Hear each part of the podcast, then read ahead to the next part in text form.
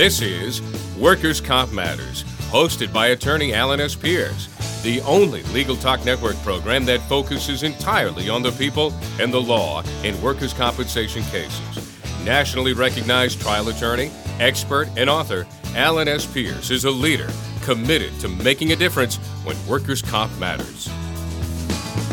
Hello, and welcome to another edition of uh, Workers' Comp Matters on the Legal Talk Network. My name is Judson Pierce, and I'm pleased to be uh, sitting down with my good friend, good father, Alan Pierce. Alan, the usual host of this program, say hello. Hey, hello, everybody. Hi, Judd. We are call, here. You can to, call me Dad. Okay, thanks, Dad. We we are here to discuss the doctrine of recreational injuries proof and defenses. Alan, you've been involved in these cases before in your career. I think your your last argument to the Supreme Judicial Court here in Massachusetts had to do with one of these types of injuries. Indeed, it did. Yeah, can can you tell us a little bit about your experience with this doctrine?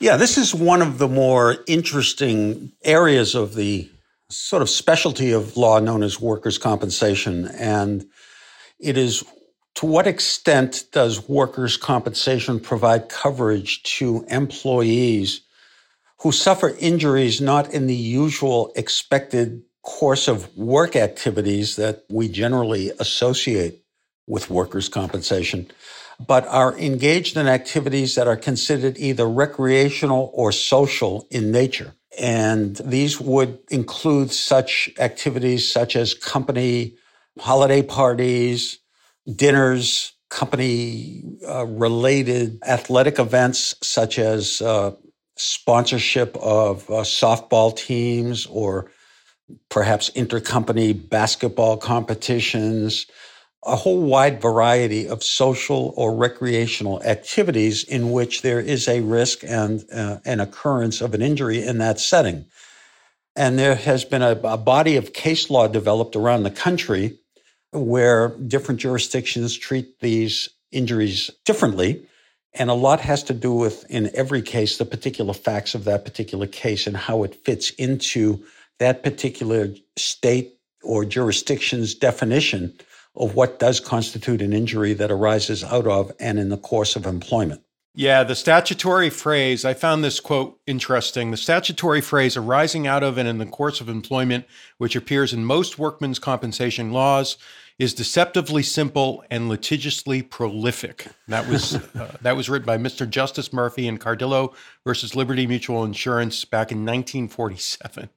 Why do you think that this is such a uh, deceptively simple and litigiously prolific uh, series of words? Well, it has to do with the fact that um, people can injure themselves doing a wide variety of tasks that at first blush may not appear to be work related, but do provide a tangible or intangible benefit to the employer.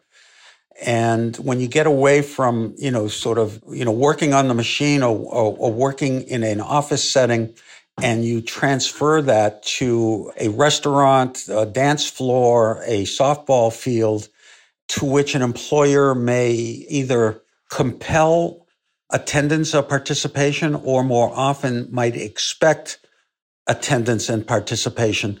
The social question is where does the risk of injury lie when somebody is injured under circumstances that they are participating in an activity that is beneficial to the employer, beneficial to their relationship with the employer as an employee, and who should bear the risk of economic loss, wage loss, or medical expense when an injury occurs in that setting.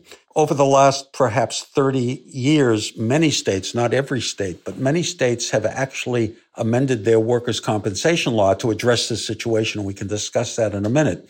But before or in the absence of any express language in a particular statute, virtually every jurisdiction does have a body of case law in which there are certain parameters that have been set out by appellate courts, uh, a particular state's Supreme Court or highest uh, appellate court, that dictate the factors that must be considered by a fact finding tribunal like an industrial board, a judge, a workers' comp commissioner to determine whether one set of facts requires the payment of workers' compensation or doesn't. And you can compare and contrast results in the various states and perhaps find inconsistent results. And the, the, the case I would perhaps like to elaborate on to identify these particular issues is a case which I happen to have had way back in the early 1980s, but an injury that occurred actually in the late 1970s. And this case did involve a company softball team, and it did occur before Massachusetts enacted a specific statutory provision that has uh, actually arose out of this case. So, Judd, with your indulgence, maybe uh, if I can give you a, a, a, sort of summary of the facts of that case, it'll sort of put this in perspective. I represented an individual by the name of John Kemp. So the case is identified as Kemp's case. That's how Massachusetts identifies their particular workers' compensation cases that go into the Supreme Judicial Court. And so for, for, for, the folks listening who want who want to look it up, it's three the 386 Mass 730, and it was decided in 1982 by our highest court. And and you say that he actually got hurt 11 years previous to that. Yeah, this case, for some reason, had a very tortured history uh, uh, to get through to the Supreme Judicial Court. Back when he was injured, I was not even a lawyer. His injury, indeed, was, I believe, in 1971. I was but not he, even alive. Yeah, that's true too. Um, basically, he worked for uh, a company called Westinghouse Electric Supply. They were a division of the big Westinghouse company, and it was a warehouse. And they had a company team, and they played in an interleague team uh, or, or, league of similar companies, competitors or um, other types of companies, and they would play their softball games on a, a, public park off hours. They were not paid; they were volunteers, but supervisory personnel played along with the um, the regular employees. And there was a certain benefit that we argued to the employer of, of morale and increased productivity. The employer did subsidize this activity. They provided the t-shirts and the hats that had Westinghouse Electric Supply on the t-shirts. And I think the Circle W logo on the hats. There was a great deal of pride of winning the particular league series at the end of uh, uh, the summer season. The company paid for the shirts and hats. They promoted the activities. There was an employee break room where the company posted the schedules. Man, like I say, management participated. And John Kemp injured his shoulder. I think he broke his collarbone while sliding into a base and was only out of work perhaps for five or six months. And along the way, he filed a claim for workers' comp benefits. To make a long story short or shorter, he was awarded benefits by uh, the Department of Industrial Accidents in Massachusetts on the grounds, as I've stated, that the employer was gaining a benefit of increased morale and esprit de corps and a, uh, a harmonious relationship between employees and their bosses, that uh, they were also getting the benefit of advertising and goodwill. Let me interject. It, there seems to be a strong enough nexus between the employer employee activity here why wasn't there any sort of statistical analysis, a breakdown of perhaps further productivity that the company may have generated? You know, happy workers are faster workers, happy workers are better workers.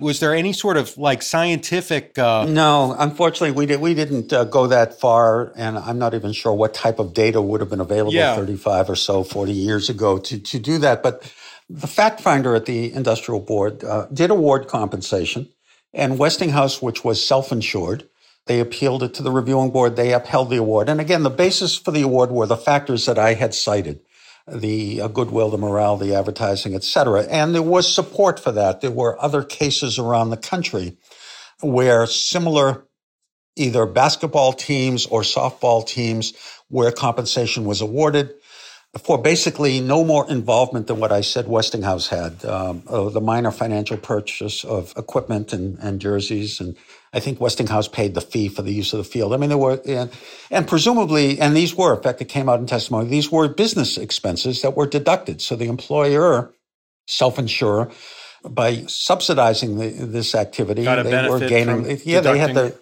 yeah, they, I mean, it was considered a business expense. And that, and, and the judge in the case did cite these as the reasons. But we had no statutory language and the case went to the reviewing board. Uh, they upheld it Back then, to get the Supreme Judicial Court, you had to go through the Superior Court and the Appeals Court. So the Superior Court affirmed the award of benefits. The Appeals Court affirmed the award of benefits, and the Supreme Judicial Court granted review. And that's why it took a number of years to get through the hearing, the appeals. There were three levels of appeals before the Supreme Court. And when they got the case, they reversed it. They took away the award oh. and basically said it wasn't enough that the employer derived this uh, intangible benefit of morale and goodwill, and that their uh, subsidization uh, was was just not quite enough. And they basically cited the rule in Moore's case and other cases in which the the common law theory was, you know, whether the employer ordered the employee to participate in the program, whether the employees were paid, whether it occurred on company premises, whether it occurred on company time, and whether the employer uh, directed the activity. And they found that if you look at those criteria, that the amount of involvement that the uh, Westinghouse Electric Supply Company just wasn't enough to bring this within the orbit of being in, within the scope of employment, that it was a voluntary recreational activity and just didn't provide enough benefit to the employer to require the employer to pay workers' comp. And it was shortly after that that the legislature in 1985, a couple of years after the decision, the legislature amended our workers' comp law in Massachusetts to say that an injury shall not, a personal injury for workers' comp purposes, and I'm going to quote from the statute, it's just one simple sentence, shall not include any injury resulting from an employee's purely voluntary participation in any recreational activity including but not limited to athletic events, parties, and picnics, even though the employer pays some or all of the cost therefore. And that then became the state of the law following Kemp and following the legislative change. In whose eyes voluntary? Right. That's, uh, that's the one. That's the one thing that the le- the legislative wording does not state. Whose eyes are we looking through? That is a good question. There is some case law and language that suggests that whether something is or is not voluntary, first of all, most of the time is subjective. Certain certain times you can produce evidence. For example, if a an interoffice memo or an interoffice email comes out saying the boss is having a uh, there's going to be a retirement party for the boss, you are expected to attend, hmm. or you are encouraged to attend or if there is subtle or not so much subtle pressure to attend, and then at the attendance of whatever that event is, an injury occurs, one can argue that the attendance was not voluntary. So voluntary is in many times subjective, and it can be a little more objective if you have some type of tangible evidence of some type of employer, employer, if not compulsion, sort of almost compulsion, sort of a, um, you know, a, a uh, you better attend or else. What's interesting is our legislature chose to add the adverb purely to voluntary. If it just said voluntary participation, one could argue, and one we do argue that the particular reason why our client was participating uh, wasn't voluntary, but we have the added advantage of the word purely voluntary, which I think makes it a little bit easier for an employee who felt compelled to participate, but you couldn't prove it through any type of direct memos or evidence. But, you know, purely voluntary, I think to me, and would, would be from the standpoint of the, the participant, not from the standpoint of the provider of the employer.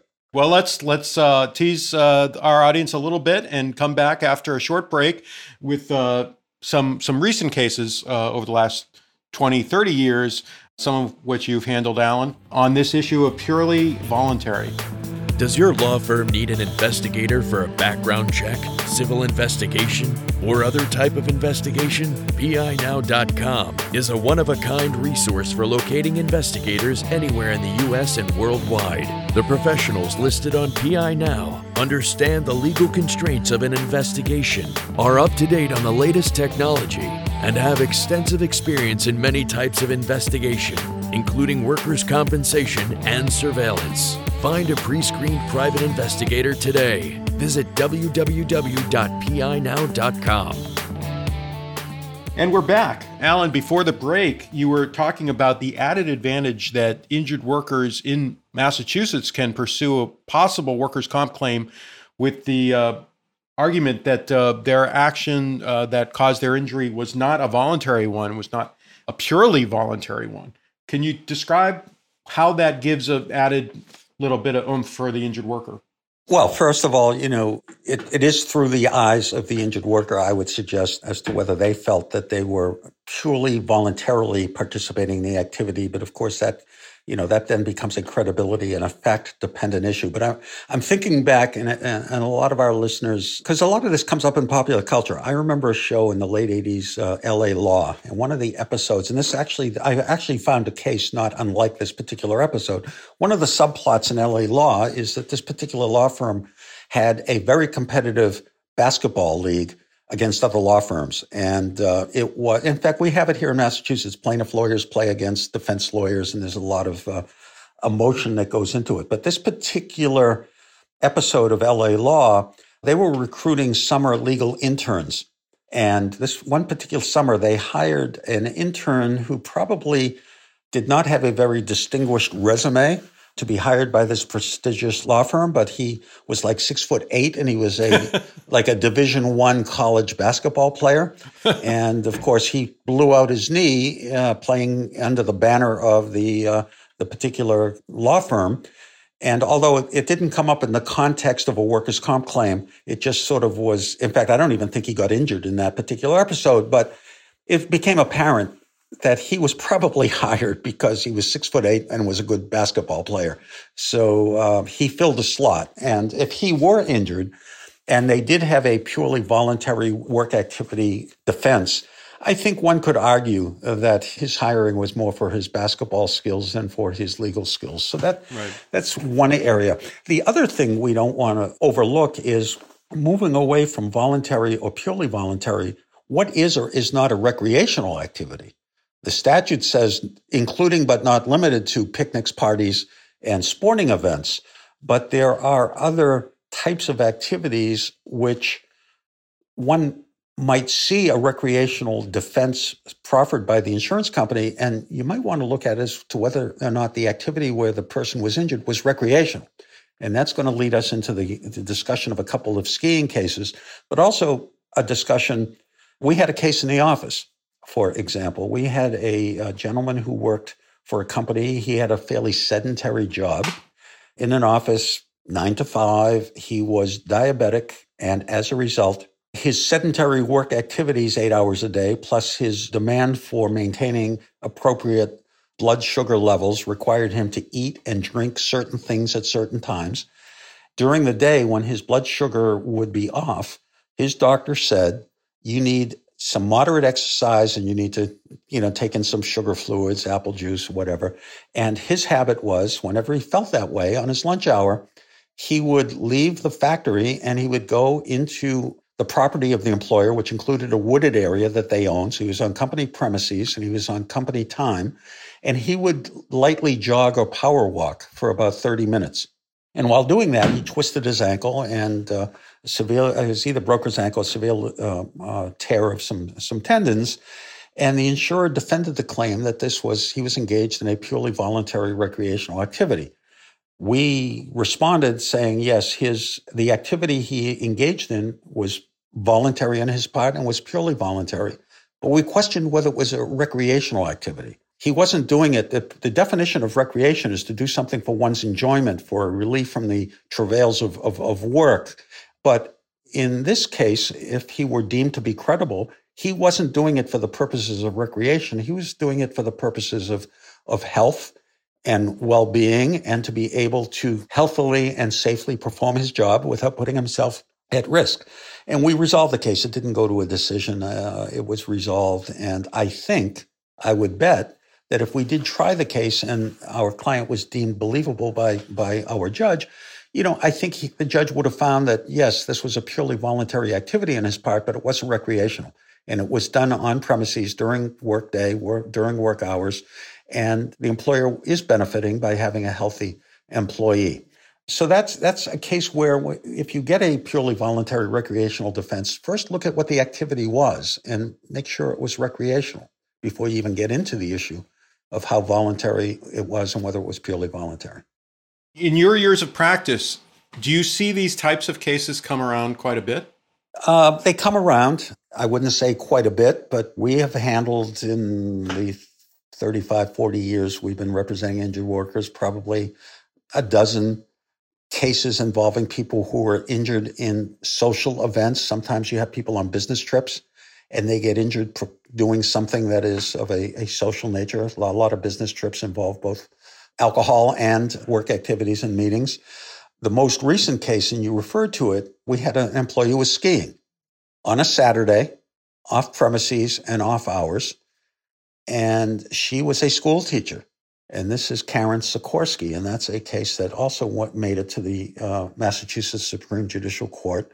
This case is an example where I think the city, which was self insured, probably misused and misapplied the recreational activity defense. I think they could have made a better argument uh, that this was a, a, more outside the scope of employment. But very quickly, the facts on this case is my client was a school teacher, and there was a ski club uh, recognized student activity. The in the budget of the city, they had money allocated for to pay the uh, faculty advisor for the ski club, who was not my client, and they would arrange for day trips to different ski areas in adjoining states. So, I believe on this particular trip, it was a bus trip to Vermont, spend the day skiing, and then come home. And of course, my client volunteered to be a chaperone, and her volunteering to be a chaperone was purely voluntary. She didn't have to do it. She wasn't being paid to do it. And she would get transportation, obviously, on the bus. She would not have to pay for the lift tickets. But the employer get, did say that it needs chaperones, right? That's the distinction. In order to have the trip, there had to be one chaperone for every five students that were skiing. Mm-hmm. So she was injured. She injured her knee skiing down the hill. She hit a mogul or something and went down. And at the time, she had five students that were skiing with her. She actually was provided a walkie talkie so that if any of the students were to get injured or if any of the students were to deviate from school rules, she was to enforce those rules. And if she needed help, she would contact the other uh, chaperones on the walkie talkie. So my argument was that this was not a recreational activity, even though it was purely voluntary, that it was, she was performing the duties of a teacher as a chaperone. And that is exactly the way the Supreme Judicial Court saw it. They said that this activity was work. One can ski for recreation, but one can also ski for work. I mean, ski instructors are skiing, but they're also working. Ski patrols are skiing, but they're also working. So a chaperone who just happens to be skiing, it doesn't make that activity purely recreational. Well, you can take your work with you. I mean, uh, to be compensable, it doesn't actually always have to be on the employer's premises. That's correct. It, it does help if it's on the employer's premises, yeah. but contrast, contrast, and the, the, the, city of Peabody and the, the Peabody, Mass, uh, which was the, the city that employed my client, they were relying on a case that came down two years earlier called Wilson's case, also a skiing case. And in that case, the case was denied workers' comp. And in that case, it was a little bit different. And that's why these facts matter. Hmm. Ms. Wilson worked for an event company and they would provide events for their client companies. And one of their client companies had a, a, ski trip, not unlike the ski club. And her job was to make sure the client was happy. And so she would uh, she would arrange for the room, she'd arrange for the skis, she would do all the work so that the all the client's employees had to do was show up and enjoy a day of skiing. And she was injured skiing, and she was encouraged to ski. They said that you should ski with the client's employees and just um, see if they need know, anything. Make, make, sure everything runs well. Yep. However, this is the factual difference. At the end of the run, when everybody was finished, she decided on her one own she was going to take one last run down oh, the hill. Oh no!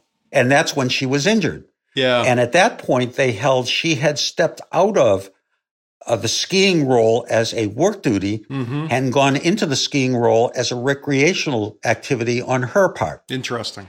And in this case, didn't go to the Supreme Judicial Court, but it went as far as the appeals court, which is the next level under the Supreme Judicial Court. And they upheld the denial of benefits on the grounds that her skiing activity at the exact moment she was injured was not for the benefit of the employer or for the benefit of the customers of the employer that she arranged the ski trip, but was for her own personal enjoyment.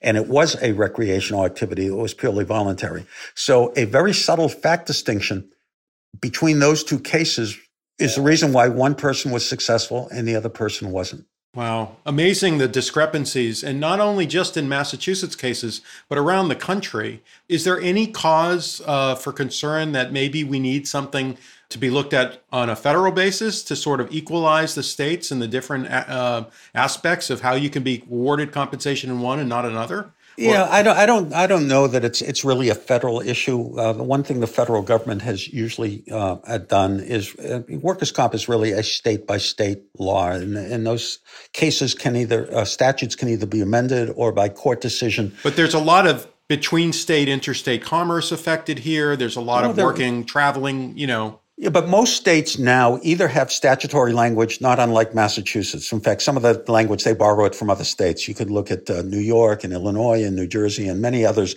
They have similar purely voluntary recreational activities. The states that do not, for the most part, all have case law that says that you look at the setting of the injury, whether it occurred on employer's premises, off premises, off being paid, not being paid, employer benefit, employer direction and control, and all of these kind of building blocks of facts that if you're representing an, a, a, worker in a state that doesn't have statutory language talking about purely voluntary recreational activities, you still have to satisfy the facts that there is a distinct benefit to the employer, that the employer is getting something either tangible or intangible in return for the employee's participation in the activity. So you would, you know, if you have either uh, bringing one of these cases or you're defending one of these cases, you look at the factors that have been enumerated pretty much around the country or in Arthur Larson's treatise, where he outlines all of these indicia of work relatedness and see if you can fill as many of those, check off as many of those boxes as you can if you're representing a, an injured claimant. And if you're defending these cases, check off as many of those boxes that would point to a voluntary participation with minimal employer benefit. And the number of cases is equal to the number of different factual situations that can arise. And you can have various, you know, cases that are strong on some of these points and cases that are weak on some of these points. And it's a matter of marshaling your facts, knowing, you know, the law of the jurisdiction, presenting your case to the fact finder in a light most favorable to your client. And you will find inconsistent results around the country. You'll find some states might be more uh, favorable and liberal to an injured worker in these cases, and some may be more cognizant of the costs of the employer to incur the risk of injuries that occur in purely social settings, especially if alcohol is involved. You know, if the employer, if, if, if it's an open bar and the employer is paying for the, for the alcohol in a purely voluntary party, holiday party, and the client either is injured him him or herself by overindulging or by a coworker who may have got, had too much to drink. The fact that the employer provided the alcohol may take it out of the recreational activity aspect of it. So these cases are so fact dependent. And as long as those of you out there practicing these cases know what the particular factors are in your jurisdiction as i said check off the boxes that most neatly apply to your set of circumstances. Great and on that note, why don't we uh, end for today? I'd like to thank uh, Alan for joining us on this uh, really interesting issue and, and one that is loaded with challenges, too. I know you cited in your article a great deal of research that you had done. Where can someone maybe look up this article? Is this through uh, Thomson West Publishing? Well, this yeah, this article is going is is going to be published in a law journal that's put out by the Workers Injury Law and Advocacy Group WILIG. It's going to be coming out in the next edition. If somebody wants a copy of it, please feel free to email either Judd or me, and I'll, I'll be happy to send it out to you. My email address is apierce at ppnlaw.com, and Judson's is jpierce at ppnlaw.com. And we'll shoot you a copy. It's a uh, six or eight page sort of summary of the cases around the country that talk about what is or what is not a, a recreational activity and what may or may not be purely voluntary. Well, thank you again, and thank you everyone for joining us for another edition of Workers' Comp Matters. My name is Judson Pierce, and along with Alan Pierce, we'd like to wish you a good day and make it a day that matters. Take care. Thanks for listening to Workers' Comp Matters today on the Legal Talk Network, hosted by attorney Alan S. Pierce, where we try to make a difference in workers' comp legal cases for people injured at work. Be sure to listen to other Workers' Comp Matters shows on the Legal Talk Network, your only choice for legal talk.